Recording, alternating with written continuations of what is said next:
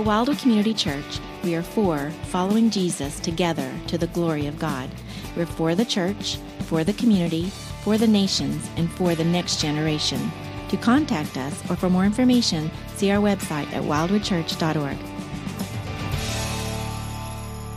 Well, this morning we are going to uh, be kicking off a new sermon series that is going to take us the next three weeks through sections inside of Matthew chapter 21, 22, and 23. And the series that we're going to be in is a series that we have titled The Father Heart of God, because inside of these verses, we're going to see God's heart for his children, his heart for you and me. And so we'll see that over the next number of weeks. But I want you to know this Matthew 21, 22, and 23 is a very rich section of God's Word, and there's a lot in there. And so we'll be skipping a few verses as a part of this series, but rest assured, in the month of August and September, we have two other series that will be looking at some other things inside of Matthew 21 through 23. And so eventually, we will cover all of the verses in that section. But we're going to kick off over the next three Sundays by looking at the Father Heart of God from Matthew chapters 21 through 23. Now, when we talk about the Father heart of God and we talk about God as our Heavenly Father, admittedly, that is a topic that brings up some emotion inside of us. Because all of us have some experience or lack of experience with our earthly father that flavors how we think about our Heavenly Father. In some instances, we had a wonderful relationship with our earthly father. And in other instances, we had no relationship or an abusive relationship with our earthly father. And depending on what our experience was with our earthly father, it has the tendency to impact the way we think about our heavenly father. But here's what I want to encourage us with. When we talk about God as our heavenly father, we do not talk about God mirroring our earthly parent but we're talking about the perfect expression of a father, and everything on this earth is merely a shadow or worse. What I mean by that is when we think if we had a great relationship with our earthly father, know that our relationship with our heavenly father is even better. And if we had a, a rough relationship with our earthly father, know that that's a tragedy, but that there is still a fatherly relationship that is the best possible available for you relating to the God who created you, who invites you to call him Father. Now, when I think about that for myself, I, I think about uh, the blessing that I have that I had a wonderful earthly father. And I can think of a number of different illustrations and expressions of his love towards me. But I'll, I'll tell a story. I, have I've shared this before. Some of you have heard me say this, but to me, this is the quintessential moment of, of my dad. When I think of my dad, I think about this story. And it goes back to the, the Christmas season of 1991, my senior year in high school, and I was playing basketball, and I was in the midst of a shooting slump. And in the midst of that, I was beginning to get really discouraged. And even though we, we won a game the night before, I heard some people criticizing my shooting ability walking out of the gym as I was leaving that day, and I was just a little bit crushed. Now, I remember the next morning, uh, early on, there's a knock at my bedroom door, and it's my dad. And he says, Hey, come on, let's go to breakfast. And you know where we went? We went to Grandy's. Anybody remember Grandy's?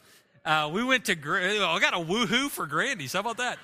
Um, if anybody's looking at starting a franchise, apparently East Norman is ready for such a thing. But um, we went to Grandy's, we sat down and we had breakfast. And over breakfast, we didn't talk about shooting form and those kinds of things or strategy.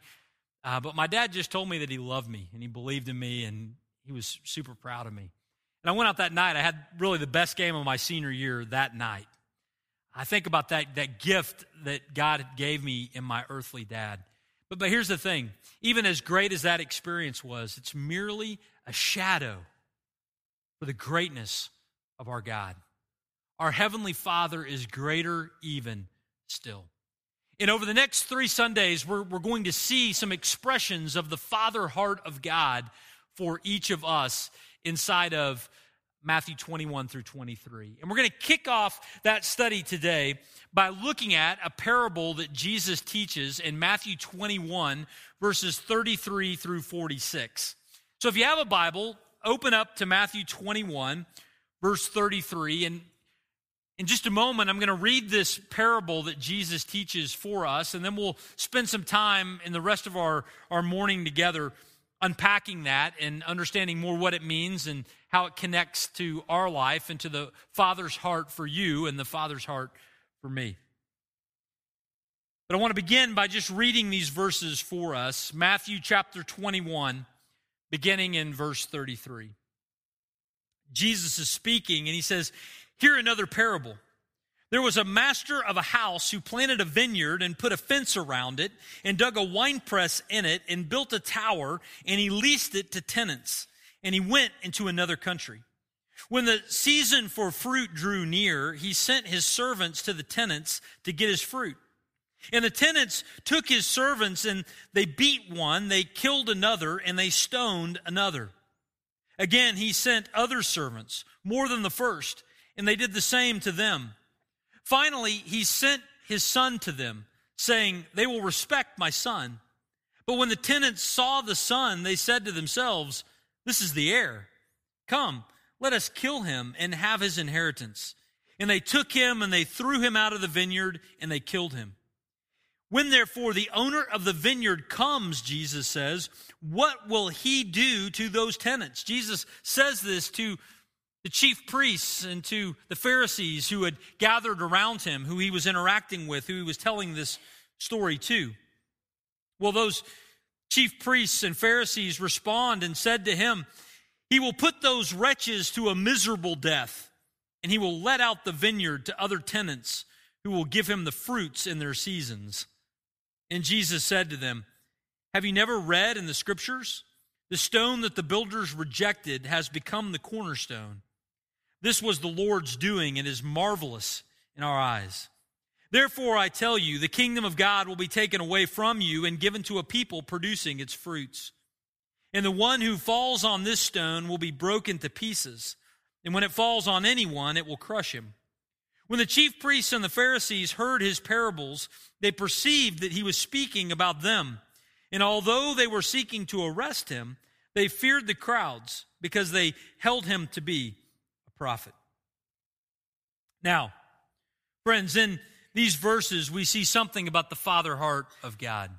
But before we, we look at the application of this story, I want us to just review it a bit because this parable that Jesus teaches, known as the parable of the tenants, uh, is a, a very comes at a very critical point in Jesus' ministry. Now, parables were a common thing that Jesus used to teach. Uh, he would share them in, in conversation to answer questions, and he would share them as illustrations inside of sermons. And so, when we, anytime we see a parable that Jesus teaches, it's important for us to look at the context. When did he use it, and what was he trying to say as he used that parable? Well, the particular context of Matthew chapter 21 is Jesus' entry into Jerusalem in the last week of his earthly life. See, we remember on Palm Sunday, Jesus entered into Jerusalem to a triumphal procession. But after he hit the city, he immediately went to the temple area. And when he gets to the temple area, he sees that people are, are using the temple area for their own gain. And so he clears out the temple. And when he clears out the temple, the Pharisees and the chief priests who oversaw that temple region were incensed. And they, they look at Jesus and they say, Jesus, by what authority are, are you doing this action? You're, you're on our territory, they were saying. Why is it that you're messing with our system and with our stuff? And so Jesus begins to respond and talk about where his authority comes from to enact that judgment, where his authority comes from to speak with such truth. And the parable that we just read is a parable that is given as response to the question where does your authority come from? Now, when we think about a parable, it's important also for us to know what a parable was.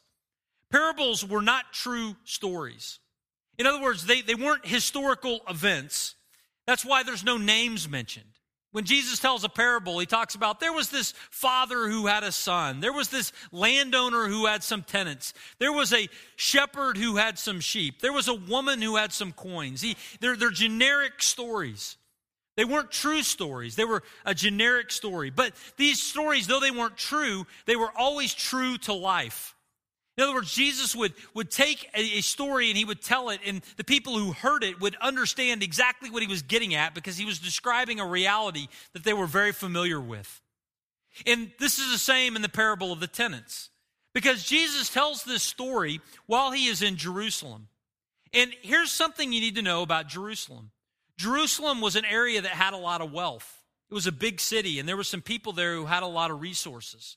But it was not an area that was especially great at agriculture or farming because it was sitting on the top of a very rocky mountain. And so people who had resources in Jerusalem would often have a plot of land in another area of the country where they would farm. And they would hire servants or tenants to farm that land. And then when the harvest came, those servants who had farmed that land for the landowner would give the landowner the harvest and the landowner would pay them their wage. This was a very common thing. And incidentally, people in Jerusalem often had plots of land that they farmed up in the region of Galilee, where a lot of Jesus' ministry was, because there was more fertile farmland in that area. And so Jesus tells a story that they're quite familiar with the story of a landowner who lived in a place like Jerusalem who had a plot of land in an area like Galilee or some outlying area where they were farming and they drew a crop. Now, when the harvest came, what happened was the owner in this parable that Jesus tells sends his representatives up to those tenants to collect the harvest. But the tenants who had farmed that land don't want to give up the harvest. And so they mistreat the representatives of the owner that he had sent to collect that harvest. And they, they killed one, says they, they beat others, they, they stoned others. I mean, a total disrespect for the owner of that land, a total rejection of his calling due the harvest that had come. So, what does the owner do in response? Well, the, the owner in response sends more. He sends more representatives to that area. And they go and they ask for the harvest, and the tenants who are working that field, they, they don't give it up. They, they immediately respond again in a hostile way. And so the owner of the land decides to take a very radical step. And he says, I'm going to send my very son, my, my flesh and blood. I'm going to send him up to this plot of land to collect the harvest. But the tenants were still having none of it. And they see the son who comes and they think, if we get rid of the son, then there will be no heir, and we ultimately will get the full field. And so they ultimately take the son out of the vineyard and they kill him as well. Now, this is the story that Jesus tells. Now, what is the, the meaning behind this story? We're going to draw some applications in a moment, but it's helpful for us to, to understand what Jesus was really getting at. And there's something that you need to know about the original audience. Remember, these were stories that were true to life that they could automatically connect with. And anytime in first century Israel, somebody is telling a story, and in that story, there's a landowner and a vineyard. The most common association that people would have is the connection between God and Israel. In a number of different passages in the Old Testament, Israel is represented as God's vineyard, and God is represented as the owner of that vineyard. Places like Isaiah chapter 5 talk in this direction. So when Jesus begins talking about a vineyard and an owner of that vineyard, people's brains in the first century would move towards this is talking about God and his relationship with Israel. And that is, in fact, what this story is talking about. It would be like if I told you a story and I talked about a bald eagle who was wearing clothing that was red, white, and blue. What would you assume I was talking about? You would assume that I was talking something about America, right? In the same way, when a story is told in the first century about a vineyard and an owner of the vineyard, the people are thinking he is referring to, to Israel and God's relationship with it.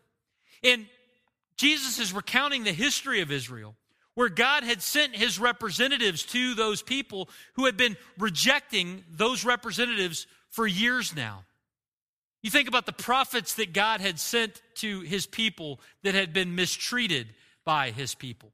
Think back to the time of Elijah when representatives were prophets in that time and era, and Jezebel and Ahab, they, they rounded them up for destruction.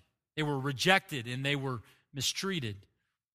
Think about the prophet Jeremiah, who was rejected as he talked about God's hope of a new covenant and his promises for his people. They did not receive the prophet Jeremiah, but they put him in stocks and they mocked him.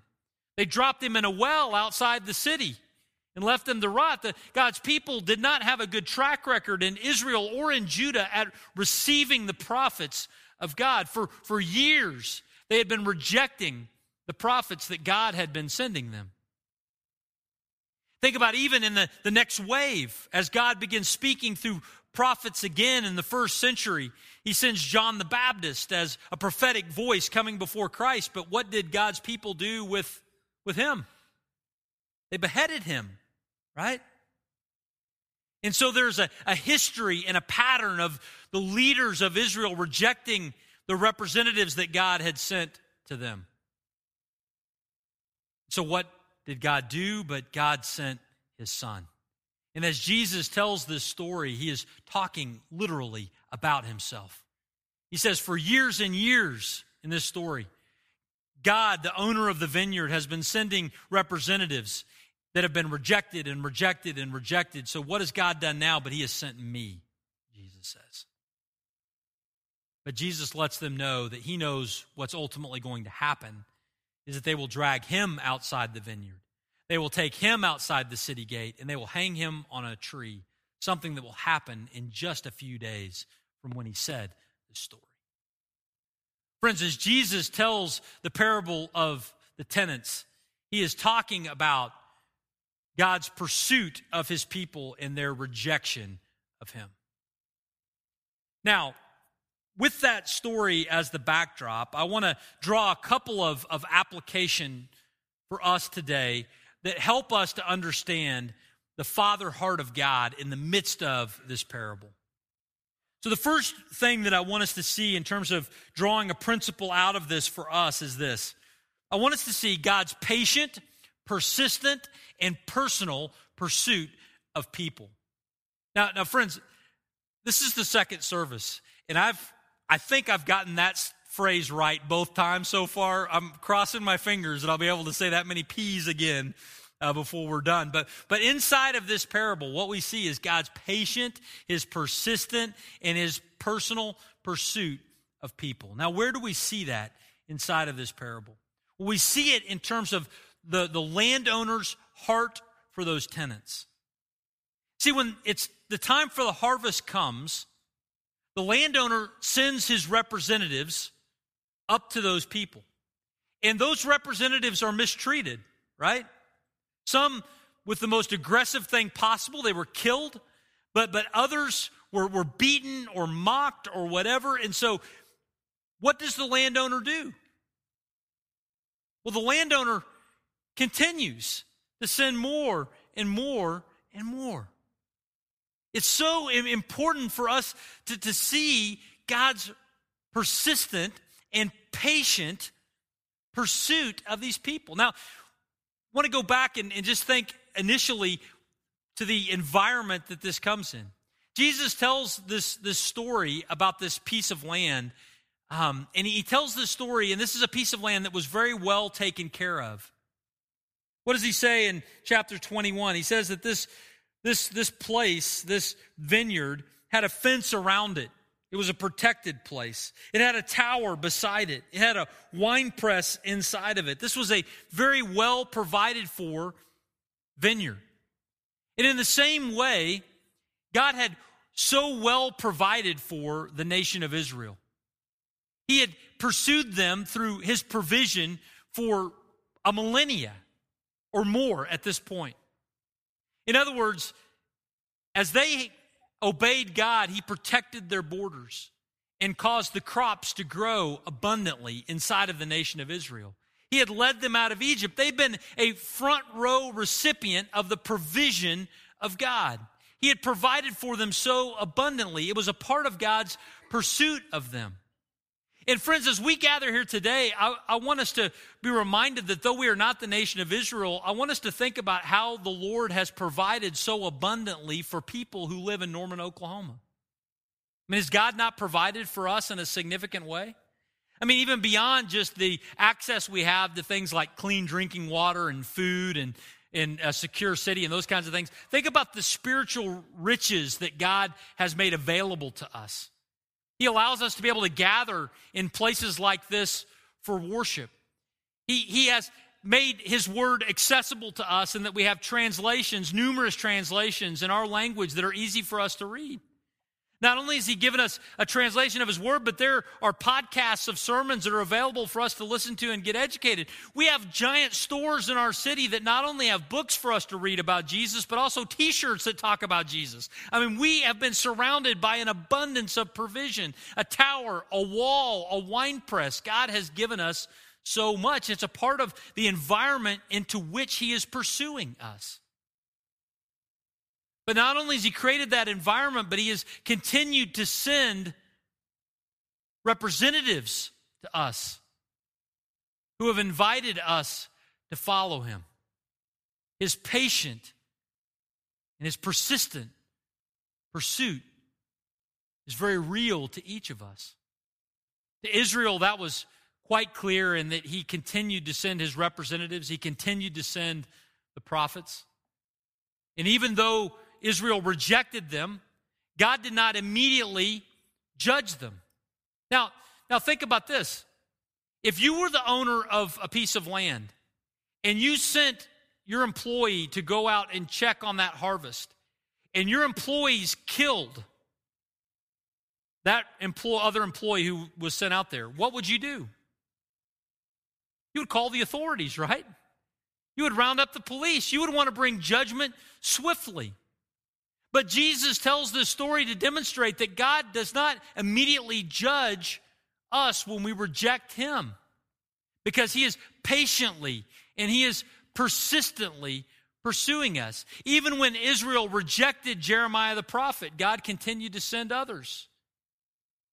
Even when Herod cut off the head of John the Baptist, the world didn't end. God was patient and he was persistent in pursuing Israel. And, friends, the same thing could be said of us today. God is patient and he is persistent in pursuing us. Think about your own personal story.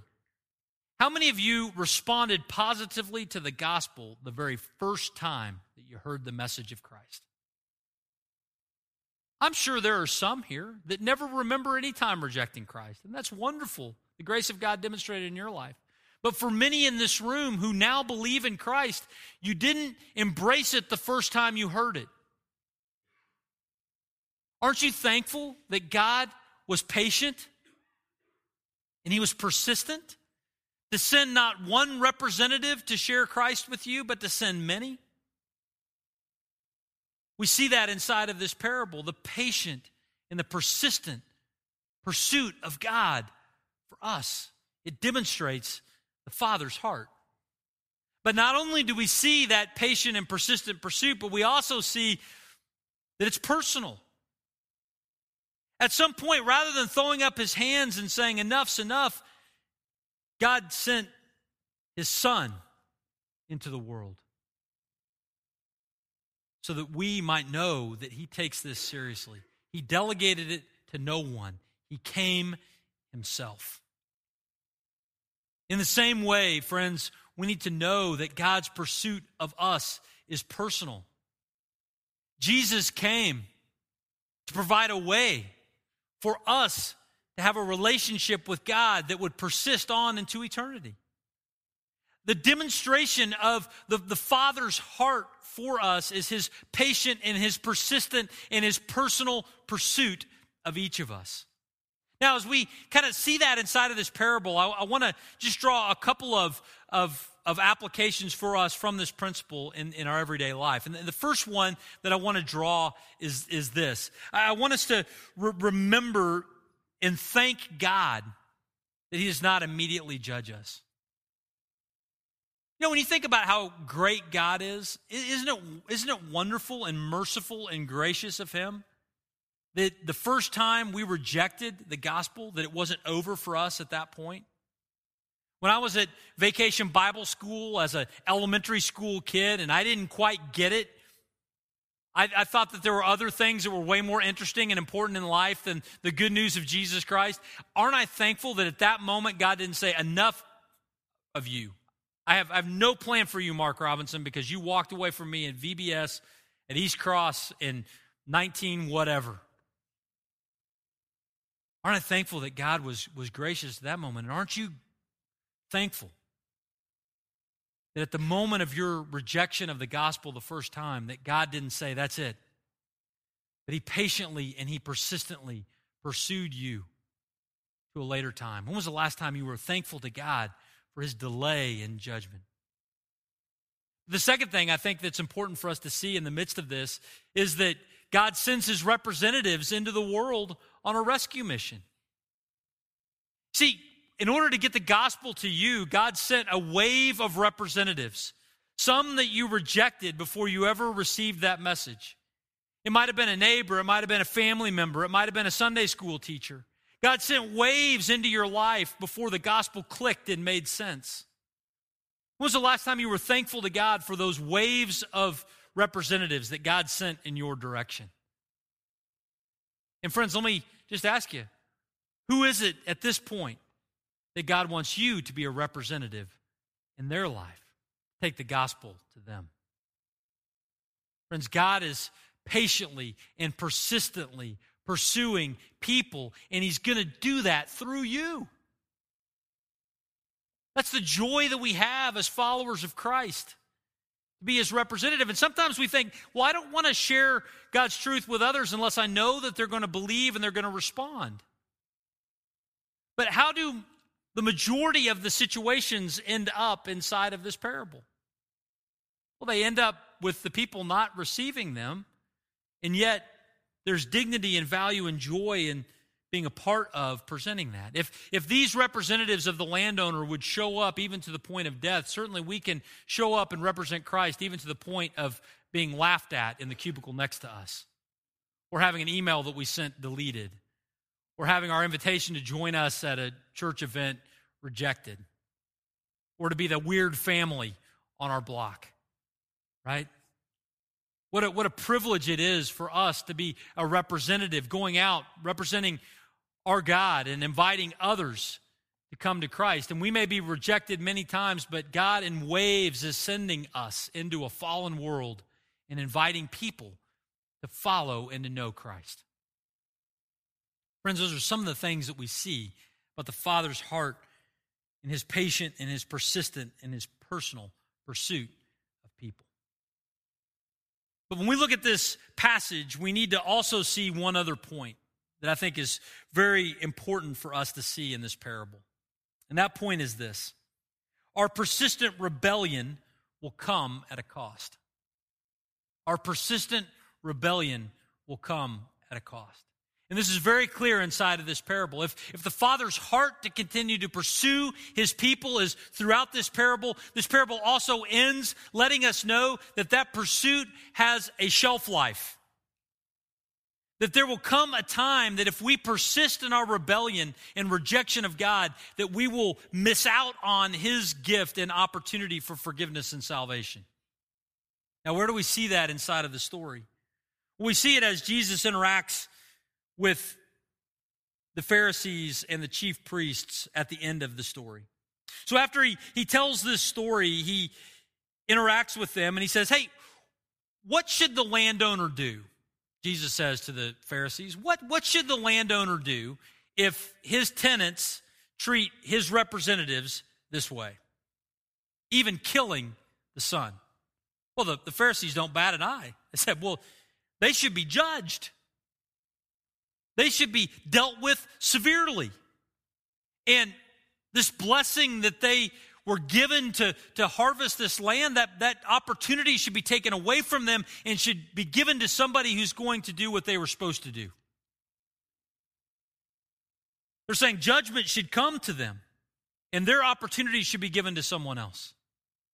Well, Jesus hears that and he doesn't, he doesn't argue with them. He says, You know, you, you guys may get a lot of things wrong, but guess what? You get right. You got that right. There will come a time where it will be too late to respond to my pursuit of you. And Jesus then asks him this question, verse 42. He says, Have you never read in the scriptures? Now, it's anytime Jesus says that in the Gospels, he's getting ready to deliver a zinger, right? Have you never read? But this, this one in particular, I think, is just fascinating. He says, Have you never read in the scripture? And he begins to quote from Psalm 118. Now, what is significant about Psalm 118 is Psalm 118 has a very famous refrain at the end of the psalm that people were singing about 12 hours before Jesus has this conversation. See, Psalm 118 concludes and says, Blessed is he who comes in the name of the Lord, Hosanna in the highest. Psalm 118 is the very song that people were singing around Jesus as he entered on Palm Sunday. If you were with us last spring on Palm Sunday, we had kids walking in waving palm branches. Remember that? And we talked about Jesus' triumphal entry into Jerusalem. They were singing Psalm 118 around him as he entered the city that day. And so Jesus says to the Pharisees, He says, Hey, have you never read the rest of that song we were just singing all together here just moments ago when I was on that donkey? You, you remember that? Jesus said the rest of that psalm says this it says, The stone that the builders rejected has become the cornerstone. What Jesus was saying is, He says, There's a, a capstone atop a building that has been knocked off to the side. There's a, a stone that was, was meant for celebration in the construction of something that God is doing. But those who were builders, the, the leaders of Israel at that time, have, have knocked it off. They have rejected it. They have tossed it to the side. And so, what does God do? Jesus says, This stone that was rejected, he's talking about himself, God will use to become a cornerstone in something new. And that is the church. Jesus was saying, I'm going to build something new. The Lord is going to build something new around me. And, and the only way to be connected to what the Lord is doing is to be connected through me. Because if you are not connected through me, Jesus said, there are consequences. Verse 43 lets us know it says, Therefore, I tell you, the kingdom of God will be taken away from you, Pharisees, and given to a people producing its fruits. Talking about the church. He says, And the one who falls on this stone will be broken to pieces, and when it falls on anyone, it will crush him. Jesus said, Everyone must deal with me. If you trip over me, then you will be separated from God forever. If you reject me, you'll be like someone upon whom a stone falls upon their head and judgment comes. Jesus says this not with delight in his eyes, but with great sadness, I believe, for reasons we'll see in two weeks.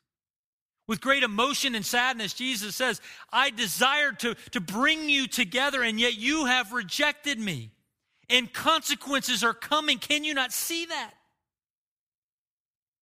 Jesus wanted them to know, and friends, I believe by application, Jesus wants you and I to know that though God is patiently and persistently pursuing us, if we reject and persist in our rebellion against Him, then we will ultimately experience the consequences that our sins deserve, which is death and separation from God. See, what we, what we see inside of Scripture is that all of us have sinned and fall short of the glory of God. Every single one of us. And the consequences for our sin is death and separation from God. But that consequence of sin, God made a way to be taken care of by someone else. God sent Jesus, the Son, into the vineyard to take the penalty that our sins deserve so that we might be connected as a part of this new building, the church that he is doing that will persist on into eternity. But if we persist in our rejection of that gift, then ultimately one day it will come at the cost of our separation from God forever. Friends, it's not a, a popular idea for us to talk about hell. But the Bible is quite clear. It would be negligent for me not to mention to you that if you are rejecting the provision of Christ, then eternity is not a place of rest, but a place of torment. Friends, that every one of us in this room would understand that the clock is ticking and it will end one day. Now, I know some of you thought at 9:15 this morning the world was getting ready to end, right? But we don't know when that day is. Whether it's through our life ending, um, through death, or whether it's through the return of Christ, but we know that there will come a time where our persistent rejection of Christ will end in us paying the penalty for our sins. And friends, that would be a tragedy. Jesus tells this story inviting people to embrace him while they still have time. And friends, I tell you this today, inviting you to embrace Christ for the forgiveness of your sins while you still have time. Would you pray with me? Father, thank you so much for the, the provision that you have given to us in Jesus. Father, you have made a way for us to be forgiven and connected to you forever. And Father, I pray that, that we, everyone who hears my voice, would, would not be tripping over the person of Jesus or being crushed by him, but would, would hear this warning today and would instead embrace him in faith and take the gift that his death was on the cross as the payment sufficient for our sins so that we might be forgiven. Father, we, we have time right now, but that time is not infinite. But we will live forever someplace. And so, Father, I pray that everyone who hears my voice will be trusting in Christ today for the forgiveness of their sins, for the hope of their eternity. Thank you for your persistent and patient pursuit of us through the person of Jesus. We pray that you would allow us to trust him now. Lord, we need you desperately. We trust in you this morning. In the name of Christ, we pray.